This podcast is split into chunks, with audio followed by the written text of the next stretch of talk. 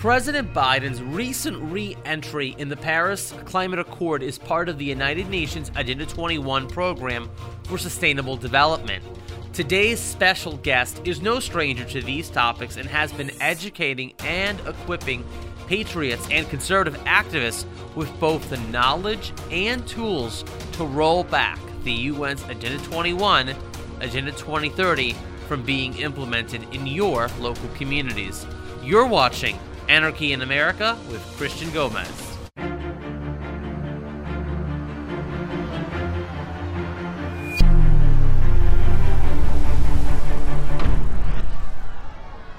Joining us today is uh, Tom DeWeese, the president of the American Policy Center and also a member of the National Council of the John Birch Society, to inform us about the truth of sustainable development, so called sustainability, and the United Nations Agenda 21 2030 uh, program. Tom, thank you so much for joining us today.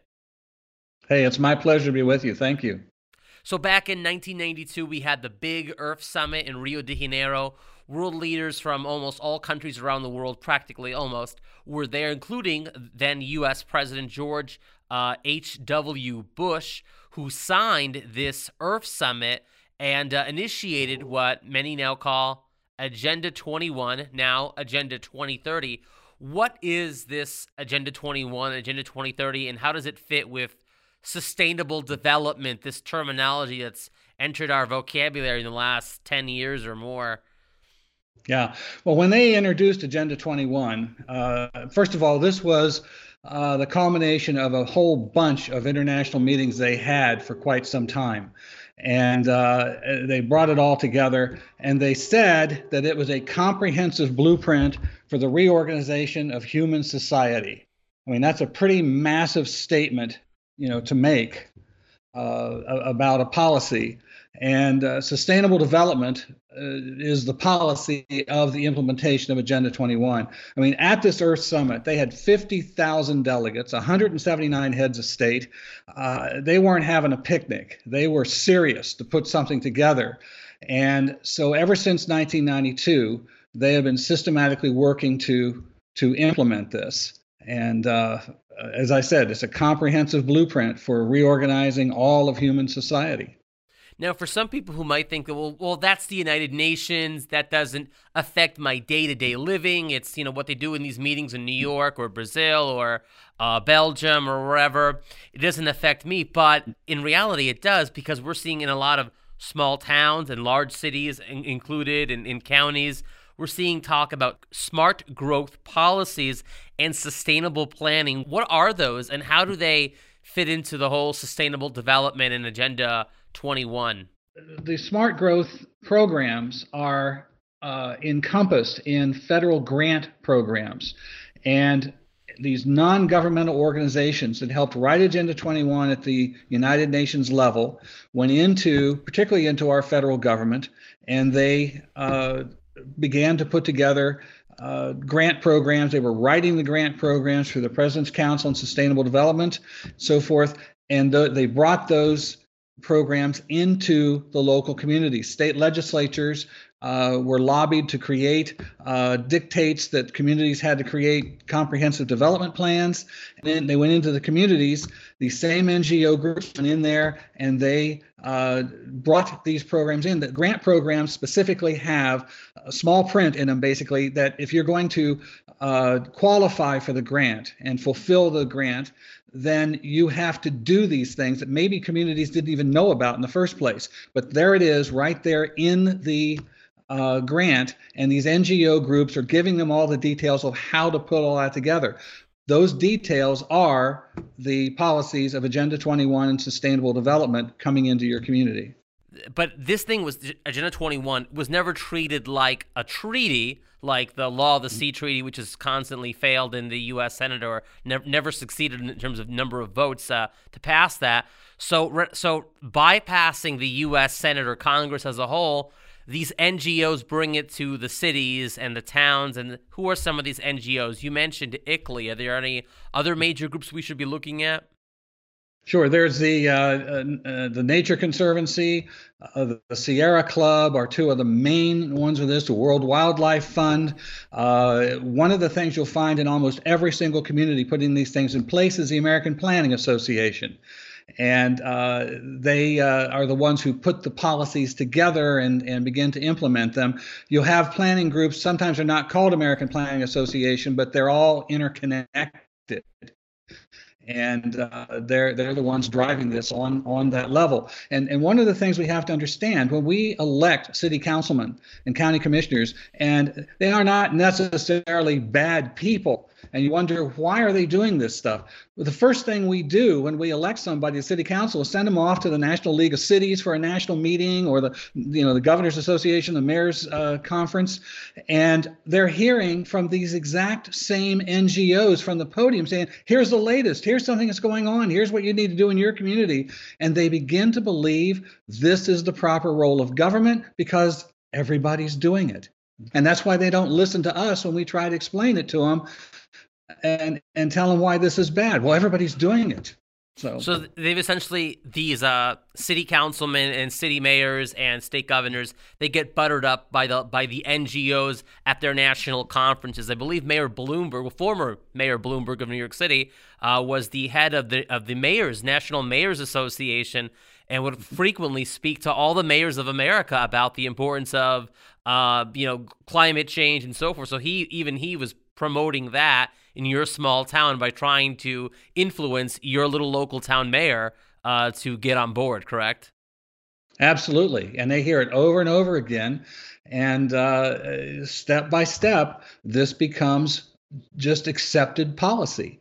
And uh, you know, and and again, if they're going to comply with the grant that they've been that they've accepted, then they have to do these things.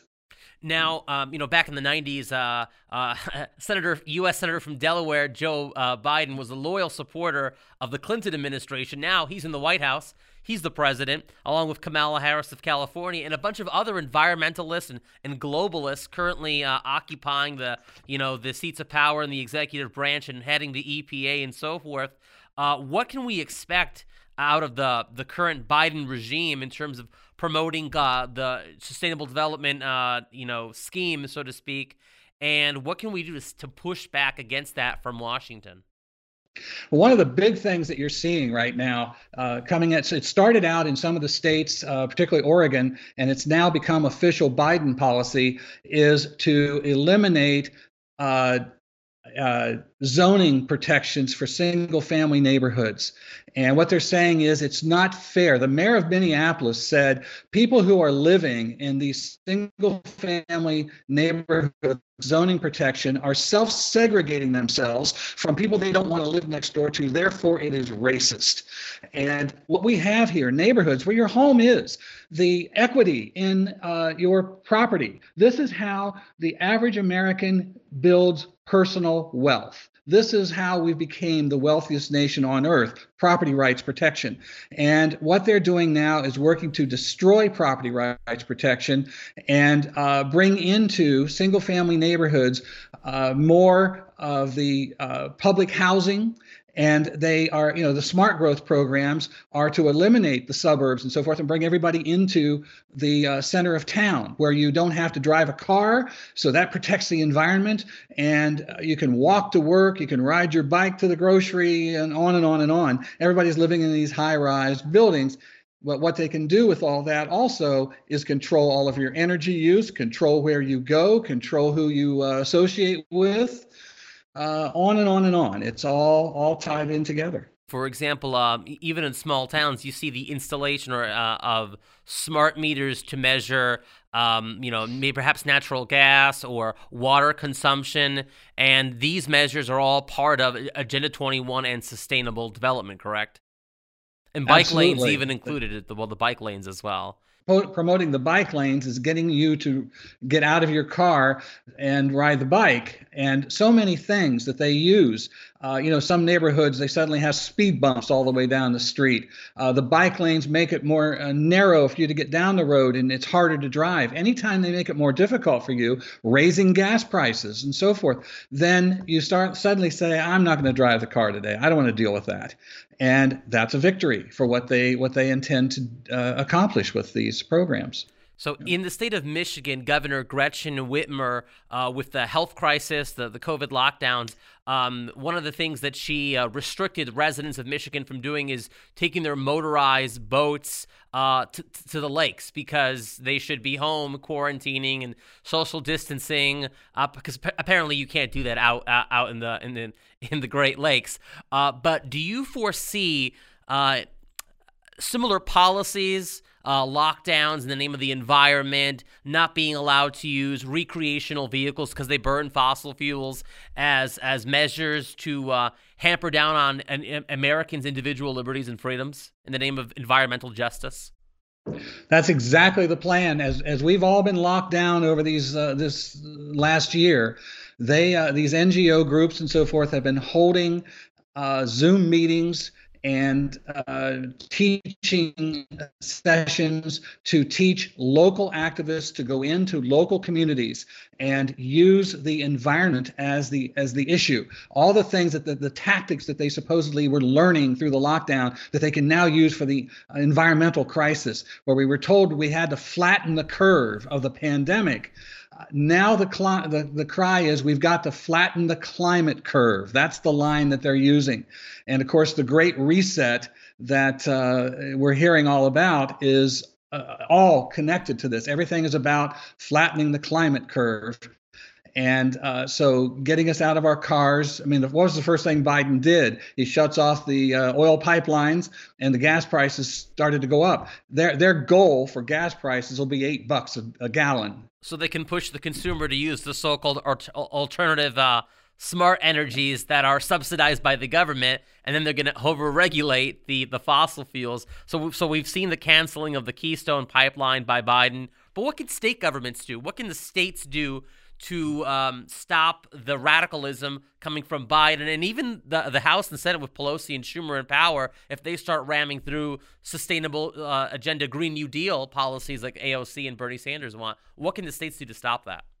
That's a great question because a lot of state legislators just don't understand the actual constitutional power that they have. And the uh, Article 6 of the Constitution very specifically says that we have elected officials that take an oath that they are going to protect the Constitution. What they when they start putting these kind of things in place, and they say that they uh, uh, are going to you know just ram this down our throats, that is absolutely against the Constitution. The Constitution says the federal government has 17 enumerated powers that they're allowed to do, and if it's not part of that, it is absolutely null and void. Madison uh, said this, and uh, many other the, uh, the other founders said that this is null and void if they try to do that. What state legislators need to understand, they don't have to do some special legislation to stop it. They just don't have to enforce it and just say, no, it is not constitutional. And uh, nullification is the answer to this. We're not going to enforce it. Now, one of the things they worry about is that uh, federal agents can come in and, and give them all kinds of grief. It's very important that we begin to get constitutional sheriffs as well. The pincer move is legislators who say we're not going to enforce it, and constitutional sheriffs who are standing the ground and telling uh, these agents they can't come into the state and force the state to do this. That two point plan will push back on a lot of this and stop a lot of it. And speaking about stopping a lot of it, you promote something called Freedom Pods. Can you tell us a little bit about what are um, freedom pods? Yeah, I, I, coined the phrase. What what we really are talking about here, where everybody always wants to get excited about running a, somebody for president and get involved in a presidential election. And what happens if you lose, or what happens when your guy is gone and you have no platform left? To, you know, you got to start over again. But if you look at your local community and you begin to pr- promote the protections of what I call the three pillars of freedom free enterprise, private property, freedom of choice. And you begin to uh, organize on the ground in your just your community Don't worry about next door. Don't worry about some, across the state. Worry about your community. You get the right people elected to your city council who understand this. You throw those NGOs out because they have no business being there and they have no legitimate reason to be there unless your elected officials give it to them. You can you can throw all of that out and create your own community as a freedom pod. And if you do that in your community, it will spread to the next community and the next. I have a wonderful example of this down in uh, Louisiana. The uh, Caddo Alliance for Freedom has stood up. They started out with five people. They have organized. The city councilman said, "Oh, you're good little boys, but you're not going. This is what everybody's doing, so you're not going to be able to change this." And well, they now have 4,000 strong, and the same city councilman are saying, "What can we do for you?" It works we have to organize, and we've put together a plan at our website at AmericanPolicy.org uh, how you can do that. Do you have any other websites or places people that you recommend people should go to watch your videos, webinars, and get any materials and booklets that you um, that you sell? It's all right there at, at AmericanPolicy.org and the manual we've created, the webinars that we've done. We've done eight so far, and we're going to do more uh, as, as time goes by. And uh, it, these are just for, set up for training to uh, to help people uh, begin to understand how to fight back. Thank you so much, Tom. Uh, we really appreciate having you here and your time as well. Take care and God bless you. Thank you. I appreciate it. To learn more, watch our video, Agenda 21 How Will It Affect You? and read our booklet, Agenda 21 and You. Copies of these and other materials can be purchased at shopjbs.org be sure to visit jbs.org and click on Act Now to find and use our state legislative alert Support Nullification to Enforce the Constitution in order to encourage your state lawmakers to use nullification in your state to prevent the enforcement of unconstitutional sustainability presidential executive orders, rules, regulations, and legislation, such as the Green New Deal in your state. Also, be sure to tune in next week for our season finale episode with special guest Sheriff Richard Mack, who will discuss the role and significance of sheriffs and local police to keeping America free from collectivist tyranny. Until then, stay educated, stay free, and God bless.